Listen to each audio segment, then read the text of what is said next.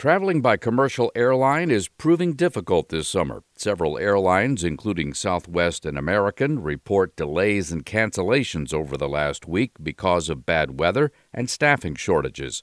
A surge in post pandemic travel is also contributing to problems for airlines. After rising above 3% for the first time since April, the average 30 year fixed rate mortgage has dipped below that level again. Freddie Mac reports the interest rate on that popular mortgage fell slightly to 2.98%.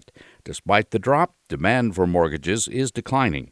Authorities in Iowa are investigating a July 4th holiday accident at a theme park that claimed the life of a child and injured three other people.